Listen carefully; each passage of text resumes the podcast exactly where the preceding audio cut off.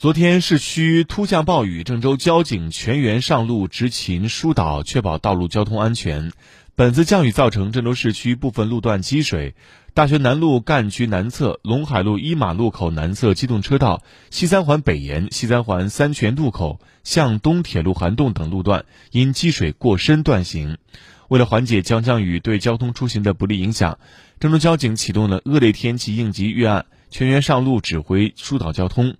尤其在积水点涵洞隧道入口处，重点部位加派了警力值守。在对外发布提醒同时，通知市政部门抽排积水，并设置危险警示标志。